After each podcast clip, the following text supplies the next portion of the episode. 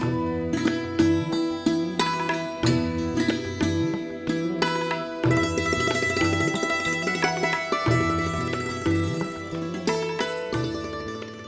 सुन रहे हैं वैदिक लाइव पॉडकास्ट पर डॉक्टर देव कृष्णदास जी की मधुर वाणी में उपनिषद पर व्याख्यान की श्रृंखला में उपनिषद रहस्य, एपिसोड संख्या तेरह। नमस्कार मित्रों आप सभी का हमारे इस कार्यक्रम में स्वागत है। आज हम प्रकृति की उपासना और उसके फल इस प्रकरण पे चर्चा करेंगे। इस उपनिषद का नववा मंत्र कहता है अंधम तमह प्रविशन्ति ये मुपासते ततो भूय इवते तमः। यौ संभुत्यामरताः। अंधम तमः प्रविशन्ति। वे लोग अंधम तमह प्रविशन्ति। गहरे अंधकार में प्रवेश करते।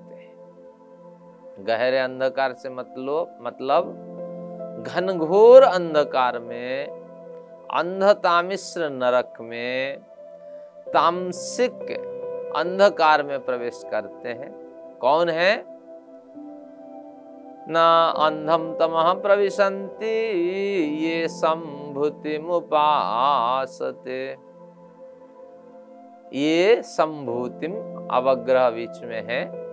अवग्रह को हटाने से ये असंभूतिम उपासते जो लोग, जो साधक लोग असंभूति की उपासना करते हैं, ते अंधम तमह प्रविशन्ति। ये घनघोर अंधकार में प्रवेश करते तात्पर्य ये हुआ, जब आठवें मंत्र में स्पष्ट कह दिया कि परमेश्वर ही उपास्य है पर इन रहस्यों से अपरिचित हो करके जो विद्वान लोग क्या करते हैं कि अंधम तमह प्रविशंति ये संभुति उपासते जो असंभूति की उपासना करते हैं, सब जान लेने के पश्चात जो असंभूति की उपासना करते हैं, वो घनघोर अंधकार में गिरते हैं। कोई भी नहीं चाहेगा कि ऐसा काम करें और घनघोर अंधकार में गिरे, गहराई में, अंधकार की गहराई में गिरे, जहाँ उठने का कोई सवाल ही नहीं है। तात्पर्य यही हुआ घनघोर अंधकार से क्या मतलब? ना नीचे से नीचे जन्म तक प्रवेश करते हैं। पाप पुण्य बराबर होने से मनुष्य का जन्म है। जब पुण्य की मात्रा न्यून हो, पाप की मात्रा अधिक हो तो मनुष्यों से भिन्न योनियों में, पशु पक्षी में, कीट पतंग में, वृक्ष वनस्पतियों में जन्म ग्रहण होता है, जन्म की प्राप्ति होती है। तो कौन मूर्ख है जो चाहेगा कि उस घनघोर अंधकार में प्रवेश करें और पुरुषार्थ के रूप में अविद्या की उपासना करें और असंभूति की उपासना करें? तो ये असंभूति क्या है, उसे हमें समझना है। अगली पंक्ति ले लीजिए। फिर कहते हैं, ततु भूय इवते तमह उससे भी भूय और अधिक और अधिक अंधकार में वो गिरते हैं। कौन गिरते हैं? जो संभुत्यामरता जो विद्वान लोग, जो साधक लोग संभूति में श्रद्धा संभूति की उपासना में रत रहते हैं, वे उससे भी घनघोर अंधकार में गिरते हैं। यानी असंभूति की उपासना में थोड़े से ही अंधकार वाले जन्म प्राप्त होते हैं। लेकिन संभूति की उपासना से घनघोर अंधकार में गिरना होता है। यानी असंभूति से संभूति की उपासना कठिनतर है। इसको अगर सरल भाषा से अनुवाद करें तो यह बनेगा कि अगर केवल असंभूति की उपासना में जीवन लगाया जाए तो बड़ी सफलता जीवन में नहीं मिलने वाली। उसी तरह केवल संभूति की उपासना में अगर जीवन लगाया जाए तो उससे भी बदतर असफलता जीवन में प्राप्त होगी। तो हमें संभूति और असंभूति को समझ लेने के बाद कठिनाई हमारी दूर हो जाएगी। तो सबसे पहले संभूति समझते हैं। संभवनम संभूति ही। प्रकृति का संभवन होना, प्रकृति का विस्तार होना, वैकारिक जगत की सृष्टि होना, ये जो लोक लोकांतरों की सृष्टि होना और दीर्घ काल तक चलते रहना, ये प्रकृति की संभूति अवस्था है। संभूति का मतलब है वैकारिक जगत जो दिखाई पड़ता है। ग्रह, नक्षत्र, तारा, मिल्की वेज और आपके जो ब्लैक होल्स जो दिखाई पड़ते हैं और जो दुनिया फैलती चली जा रही है, ये सारी जो दुनिया है, इसके नाम है संभूति। तो ऐसी संभूति की उपासना से हमें बचना चाहिए, नहीं तो भयंकर स्थितियाँ प्राप्त होती है। नीचे नीचे हमें मनुष्य तरफ़ प्राणियों में जन्म लेना पड़ता है और विवस्थावश हम उसमें जन्म लेते हैं। और जो असंभूति क्या है कि न संभवनम, असंभवनम असंभवनम नाम असंभूति जब ये वैकारिक सृष्टि नहीं रहेगी हर पदार्थ हम देखते हैं, बिगड़ता हुआ, बिगाड़ता हुआ, हर पदार्थ अपने सूक्ष्मतम सत्ता में चला जाता है। एक लकड़ी को आप, एक पेड़ को काट दीजिए, काट के जला दीजिए, थोड़े ही धुआँ और थोड़े ही भस्म के साथ उस, इतना बड़ा वृक्ष था, उस वृक्ष का अंत हो गया। तो इससे पुष्ट होता है कि हर पदार्थ बदलता हुआ बदलता हुआ सूक्ष्मतम जो उसकी आणविक सत्ता है, सूक्ष्मतम जो उसकी सत्ता है, उसमें वो पदार्थ विलीन हो जाता है। तो ये जो बड़ी सृष्टि हमारे सामने दिखाई पड़ रही है, जो लोक लोकांतर दिखाई पड़ रहे हैं, इनकी भी कुछ कारणावस्था है। तो उस कारणावस्था में इनका विलय हो जाना ही असंभूति की प्राप्ति हो जाना। यानी इसको बढ़िया ढंग से समझें, प्रकृति के दो स्वरूप हैं, एक कारणावस्था, एक कार्यावस्था। तो कारणावस्था का नाम असंभूति है, कार्यावस्था का नाम संभूति है। अगर इसको अंग्रेज़ी में कहें तो ये माइक्रो कजेटिव नेचर जो है सूक्ष्म भूत सूक्ष्म भूत जो नेचर है प्रकृति की अवस्था है, वो आपकी असंभूति है और ब्रोड फंक्शनल नेचर जो है, ये प्रकृति की कार्यावस्था। तो अब शास्त्रकार क्या कहता है? द ओरशिपमेंट ऑफ़ माइक्रोकजेटिव नेचर इज़ फ्रूटलेस यानी, अगर आप कारणावस्था की उपासना करते हैं, कारणावस्था को मनन, चिंतन, निधिध्यासना का विषय बनाते हैं और निरंतर उसमें आत्मसमर्पण आदि भावनाएँ अभिव्यक्त करते हैं, परमेश्वर को छोड़ करके अगर प्रकृति की कारण अवस्था में आप तल्लीन रहते हैं तो आपको जीवन में कुछ नहीं मिलना है और आपकी यात्रा कहाँ होगी? निम्न स्तर में यात्रा होगी। निम्न स्तर में यात्रा यानी मनुष्यों से भिन्न वर्ग में जब आपकी यात्रा होगी तो वहाँ से उठना बड़ा ही कष्टकर है। जब तक निर्धारित कर्माशय का भोग न हो जाए, उस जन्म से मनुष्य जन्म तक आना ही कठिन है, क्योंकि वो भोग योनि है। वहाँ वही जाते हैं जिनको शरीर में भोग भोगने होते हैं। जब तक प्रारब्ध निकले हुए प्रारब्ध खत्म नहीं होता है, तब तक किसी को आना संभव नहीं है और वहाँ कोई गुंजाइश भी नहीं है। यहाँ तो पुरुषार्थ के माध्यम से कुछ परिवर्तन जीवन में आप कर सकते हैं और प्रारब्ध को झेल सकते हैं और प्रारब्ध की पीड़ा से बच सकते हैं या बचने की एक मानसिक स्थिति आप प्राप्त कर सकते हैं, लेकिन वहाँ वो संभव ही नहीं है। तो इसलिए जो प्रकृति भी प्रकृति की माइक्रो कजेटिव नेचर है, वो उपासना के योग्य नहीं है, ये शास्त्रकार कहते हैं। आगे क्या कहते हैं? ततो भूया इवते तमह धोखे से अगर आपने कारण प्रकृति की उपासना नहीं की और कार्य प्रकृति की उपासना की, क्योंकि ये सूर्य हमें प्रकाश दे रहा है तो मन तो करता है इस सूर्य को भगवान मान करके, हाथ जोड़ करके इसी की ही उपासना करूँ। ये वृक्ष हमें फल देता है, उसी की ही उपासना करूँ, पूरा जीवन उसी में लगाऊँ। ये हवा हमें क्या सुंदर सुहावन स्थिति प्रदान करता है तो इसी की ही उपासना करूँ, इन बादलों की उपासना करूँ और ये सृष्टि जो हरी भरी सृष्टि है, इसी की मैं जीवन भर उपासना करता रहूँ, मन तो यही कहता है। लेकिन शास्त्रकार कहता है कि इस लुभावनी जो चकाचौंध भरी दुनिया है, इसमें अगर आप उलझ जाते हो और आपका लक्ष्य आप निर्धारित नहीं कर पाते हो, जीवन में करना क्या है? तो और ये वैकारिक जगत की उपासना करते हो तो संभूति की उपासना करते हो। अगर संभूति की करते हो तो घन घोर से घन घोर, जितना हो सकता है घन घोर तो उतने जन्मों में आपको जाना पड़ेगा। उतनी आपकी यात्राएँ होगी, उतने आपको जन्म मिलेंगे और नीचे श्रेणी के जन्म में निश्चित रूप से दुख प्राप्त होता है। तो इसलिए स्पष्ट रूप से ईशोपनिषद संकेत करता है, प्रकृति कभी उपास्या नहीं है। न कारण रूप में प्रकृति की उपासना की जा सकती है, न कार्य रूप में प्रकृति की उपासना की जा सकती है। तो फिर उपास्य कौन है? परमेश्वर ही उपास्य है, जो बारह लक्षण परिभाषा के माध्यम से अभी अभी हमारे आठवें मंत्र में स्पष्ट कर दिए गए थे। तो वही परमेश्वर ही उपास्य है दूसरा कोई उपास्य नहीं है। फिर आगे क्या कहते हैं?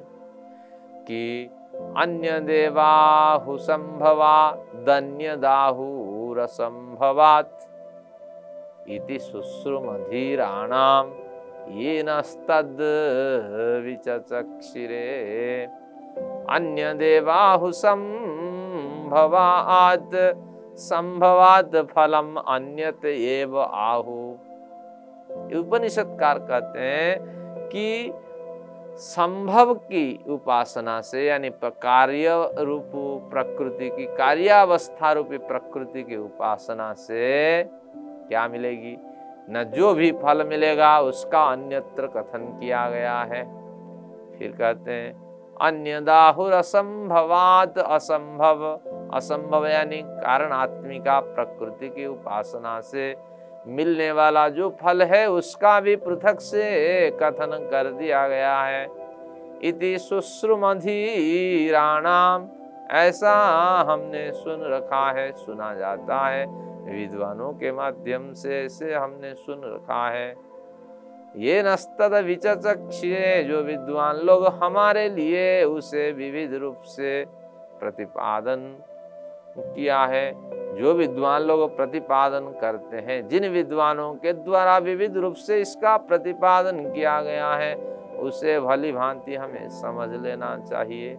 यानी संभव की उपासना से, यानी कार्य प्रकृति की उपासना से जो पृथक फल है, उसका पृथक कथन है और कारण प्रकृति का जो फल है, उसका पृथक कथन है। अब इसको समझते हैं, कैसे विद्वान लोग कहाँ कहाँ इसका प्रतिपादन किया है?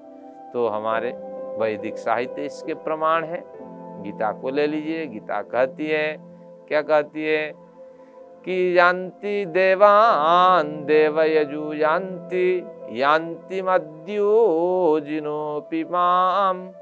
जो लोग प्रेत भूत पिशाचों की उपासना करते हैं तो उनको तो कुछ नहीं मिलता है, लेकिन बुद्धि उनके अनुरूप हो जाती है। क्योंकि शास्त्रों में बताया गया है, प्रेत पेशाच भूत क्या खाते हैं? मांस खाते हैं नरबलि खाते हैं तो उन्हीं की हत्या में वो लगे हुए होते हैं, समाज का कल्याण नहीं करते हैं तो इसलिए इनकी उपासना नहीं करनी चाहिए। अगर आप प्राकृतिक वस्तुओं की उपासना करते हैं, देवान देव यजु यान्ति, उन देवताओं को प्राप्त करते हैं, उन दिव्य शक्तियों के स्वरूप को प्राप्त करते हैं और जो बार बार पुण्य फल संग्रह होता है, उसके भोगने के लिए, जन्म लेने के लिए विवश रहते हैं। तो इसलिए यान्ति मत याजिन अपि माम यान्ति, जो मेरी उपासना करने वाले हैं, जो मुझे एकांत भाव से चाहते हैं। बड़ी श्रद्धा और बड़े प्रेम के साथ मेरे साथ जुड़ना चाहते हैं तो वो लोग मुझे प्राप्त करते हैं। और क्या कहा? मद भगता यान्ति मामपि। जो मेरे भक्त होते हैं, वो मुझे निश्चित रूप से प्राप्त होते हैं। तो इसलिए हमें क्या करना चाहिए कि जड़ की उपासना छोड़ करके चेतन की उपासना करते हुए भी हमें परम चेतन की उपासना में ध्यान रखनी चाहिए।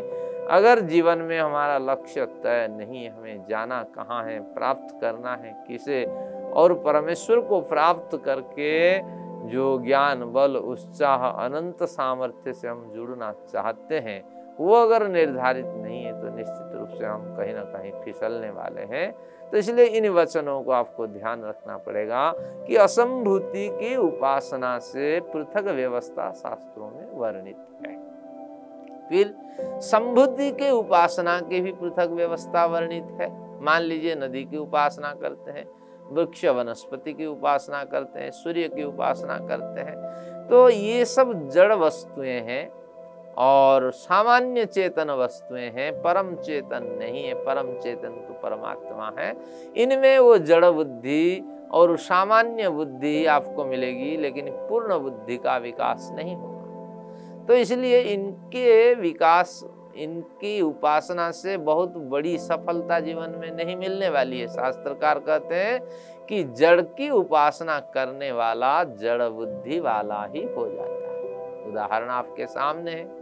देखिए, द्वारकाधीश की उपासना करने वाले, बद्रीनाथ की उपासना करने वाले, केदारनाथ की उपासना करने वाले, जगन्नाथपुरी की उपासना करने वाले, पचास सालों से जो पुजारी लोग उपासना करते हैं, उनकी बुद्धि में अभी तक परिवर्तन कभी हुई हुआ ही नहीं है। क्यों नहीं हुआ है?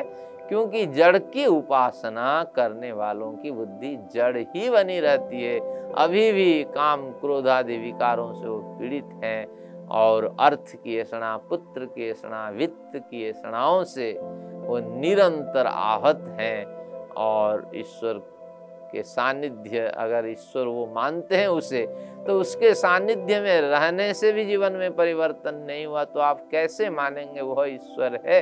तो शास्त्रकार के इस विचार को, ईशोपनिषद के इससे जो मर्मंतुद मर्म को तुदने वाली व्यथा पहुँचाने वाले विचार को समझ लेना चाहिए, उन जड़ोपासकों के लिए ये मर्मंतुद विचार है कि देखिए कि ईश्वर के निकट में इतने वर्ष आप बिताए, लेकिन ये येषणा ये वासनाएँ आपकी नहीं मिटी। तो इसलिए कभी भी जो संभव है, यानी कार्य प्रकृति, वह उपासना की योग्य ही नहीं है। क्योंकि प्रकृति की उपासना करने से प्रकृति जो है, प्रकृति प्रकृति, प्रकृष्ट रूप से जो अपना भोग है, उस भोग का विस्तार करती है, प्रकृष्ट रूप से फैलती है, उस प्रकृति की उपासना करने वाले जो साधक हैं, संत हैं, महात्मा हैं तो उनमें कोई बड़ा वैचारिक परिवर्तन नहीं होता है। व्यक्तिगत जीवन में वो असफल बने हुए होते हैं, क्योंकि उपास्य तो परमेश्वर है, जिसमें अनंत ऐश्वर्य, ज्ञान, बल, विद्या, उत्साह स्वतंत्रता और आनंद प्राप्त होते हैं तो ऐसे ही ईश्वर उपास्य है, ये उपास्य नहीं है। अब प्रश्न उठ के खड़ा हुआ, अगर कारणात्मिका प्रकृति उपास्य नहीं है, क्योंकि उसमें घनघोर अंधकार में जाना होता है, कारणावस्था वाली प्रकृति भी उपास्य नहीं है, क्योंकि उससे भी हमें घनघोर अंधकार में जाना होता है, और इतना घनघोर कि कारणावस्था से मिलने वाले घनघोर जन्मों से और भी घनघोर नीच श्रेणी के जन्म मिलते हैं। तो ऐसी स्थिति में प्रकृति को छोड़ दें, प्रकृति की उपासना न करें, शास्त्रकार कहते हैं, ऐसा भी नहीं है। क्योंकि अकेले अगर आप करते हो कारणात्मिक प्रकृति, कारणात्मिका प्रकृति की उपासना तो उसमें आप धोखा खा जाने वाले हो। अकेले अगर आप कार्यात्मिका प्रकृति की उपासना करते हो, इसमें भी धोखा खा जाने वाले हो। लेकिन इन दोनों की उपासना अगर एक साथ करते हो तो परमेश्वर के रहस्य आपके समक्ष स्पष्ट हो जाते हैं। तो इसलिए कहते हैं, क्या कहते हैं? कि प्रकृतिम च संभुतिम च विनाशम च यस्तद वेदो भयम सह। विनाशेन मृत्युम तीरित्वा संभुत्यामृतमसुनुते क्या बढ़िया मंत्र कि संभुतिम च विनाशम च, यहाँ विनाश शब्द से असंभूति समझ लेना चाहिए, क्योंकि संभूति अगर कार्य प्रकृति है तो उस कार्य प्रकृति का विनाश असंभूति है, कारणावस्था असंभूति है। तो संभूतिम च विनाशम च दोनों को जो एक साथ जानता है, वो साधक की क्या स्थिति होती है? न विनाशे न मृत्युम तीर्थवा विनाशे न न कारणात्मिका प्रकृति न उस कारण स्वरूप प्रकृति द्वारा मृत्युम तिरत्वा साधक मौत के डर से उतर उतर जाता है, उबर जाता है, मौत के डर से बच जाता है। फिर संभुत्यामृतम अश्नुते उस संभुति के द्वारा, कार्य प्रकृति के उपासना के द्वारा अमृतत्व को प्राप्त होता है, अक्षय मुक्ति सुख को प्राप्त करता है, आनंद स्वरूप परमेश्वर का सायुज्य, सालोक्य, सारूप्य संबंध को प्राप्त करता है। तो दोनों की उपासना हमें एक साथ करनी चाहिए, दोनों को हमें जाननी चाहिए। दोनों की समझ हमारे अंदर होनी चाहिए, तभी जीवन में विकास हो सकता है, क्योंकि वृक्ष फल देता है। अगर वृक्ष की उपासना नहीं करेंगे तो वृक्षों का रोपण नहीं करेंगे, वृक्षों का रख रखाव नहीं करेंगे तो फिर अन्न कहाँ से मिलेगा? तो इसलिए वृक्ष वनस्पति समृद्ध होंगी जब हमें इनकी भी उपासना करनी है। लेकिन केवल ही कार्य प्रकृति की उपासना से लाभ नहीं मिलना है, कारण प्रकृति को भी समझना होगा कि यह वृक्ष परिवर्तित होते हुए होते हुए होते हुए उस परम सत्ता में वृक्ष की जो सत्ता है, आश्रित हो जाती है तो वहीं से फिर प्रकट होता है। तो इस तरह कारणात्मिक स्वरूप और कार्यात्मक स्वरूप, इन दोनों को जान लेने के बाद परम सत्ता, जो आश्रय प्रदान करता है, जो प्रेरणा प्रदान करता है, जो संवर्धन करता है और जो संहार करता है, उसका बार बार स्मरण होने लगता है। तो उसी की उपासना से हमें आत्मबल मिलता है, उत्साह मिलता है, समाज में बड़े कल्याणकारी कार्य हम कर पाते हैं। तो इसी की बात ये कहता है कि दोनों को हमें जानना चाहिए। और क्या फल इसके पृथक बताए गए? कि विनाशे न मृत्युम तीर्थवा जिस समय आप असंभूति को समझ लेंगे, यानी कारणात्मक स्वरूप को समझ लेंगे, और साथ साथ कार्यावस्था प्रकृति की जो है, उसे भी समझ लेंगे तो उस समय असंभूति के कारण आप मौत के डर से स्वयं को बचा लेंगे, मौत के डर से रहित हो जाएँगे। ये कैसे संभव है? प्रश्न बड़ा हाँ कठिन है और समाधान इसका भी, उससे भी रोचक, और रोचकदार है। क्योंकि शास्त्रकार कहता है, जितने असंगत प्रश्न उठते हैं, जितने कठिन प्रश्न उठते हैं, उसका समाधान बहुत रोचक समाधान ही प्राप्त होता है। देखिए, जब हमने समझ लिया कि हर वस्तु अंत में अपने कारण में विलीन हो जाती है, हर पदार्थ अपने कारण में विलीन हो जाता है तो उस समय हमारी जो सत्ता है आत्म सत्ता है, उसके बारे में जिज्ञासा उत्पन्न होती है। इस सत्ता का भी विलय होता होगा। जैसे इस कार्य जगत का विलय हो जाता है, कारण जगत में तो इस तरह इस जीवात्म सत्ता का विलय कहाँ होता? है क्योंकि जैसे बाहरी दुनिया को देखते हैं, उसी तरह अंत दुनिया को भी देखने की रुचि होती है। तो इसलिए यह ज्ञान जब तक हम कारण स्वरूप प्रकृति को नहीं समझते, कभी अंदर उत्पन्न होगा ही नहीं है।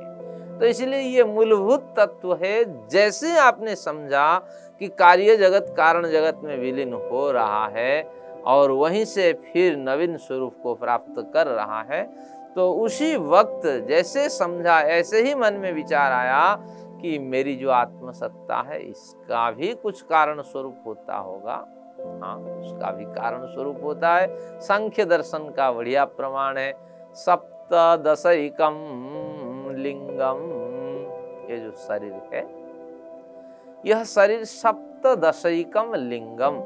सप्तदश यानी सत्रह तत्वों से बन करके लिंग शरीर कहलाता है। इस शरीर के अंदर सत्रह तत्व सूक्ष्म तत्व होते हैं। शरीर जो दिखाई पड़ता है, ये स्थूल शरीर है। लेकिन इस स्थूल शरीर को सक्रिय बनाने में अंदर भी सत्रह मौजूद तत्व होते हैं, जैसे आपके पाँच प्राण हैं। ये पाँच प्राण निरंतर आपकी क्रियाएँ करते हैं, शारीरिक जो मोटाबलिज्म है, चय, अपचय आदि क्रियाएँ हैं, ये पाँच प्राण उसका संपादन करते हैं।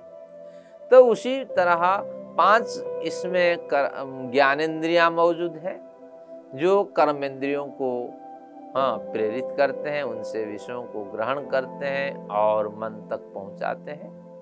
तो इस तरह पाँच प्राण, पाँच ज्ञान इंद्रिया और पाँच तन्मात्राएँ, जिनके बल पर ही ये इंद्रियाँ सक्रिय बनी होती हैं, शब्द, स्पर्श, रूप, रस, गंध, ये ऐसे आधार हैं, इन पे इंद्रियाँ टिकी हुई होती हैं।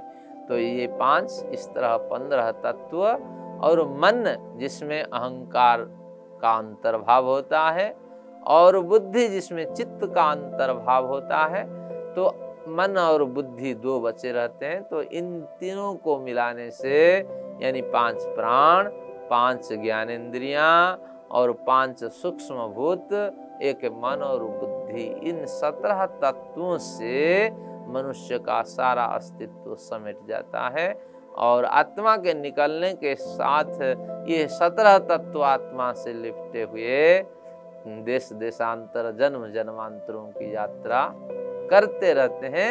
ये भावना कब उत्पन्न हुई? ना प्रकृति को, प्रकृति की कारणावस्था की कल्पना करने के बाद, वैकारिक जगत की कारणावस्था को समझ लेने के बाद ये भावना उत्पन्न हुई और हम खोज करते गए और वैदिक साहित्य में प्रमाण मिले सप्तदशकम लिंगम यह लिंग शरीर सत्रह तत्वों से लिपटा हुआ होता है। आगे इसकी क्या यात्रा होती है? पुनः मन में प्रश्न उठने लगा।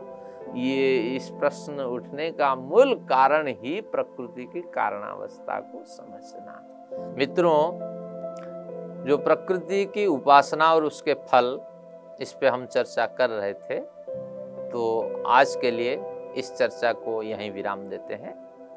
शेष चर्चा हम अगले सत्र में करेंगे। तब तक के लिए नमस्कार।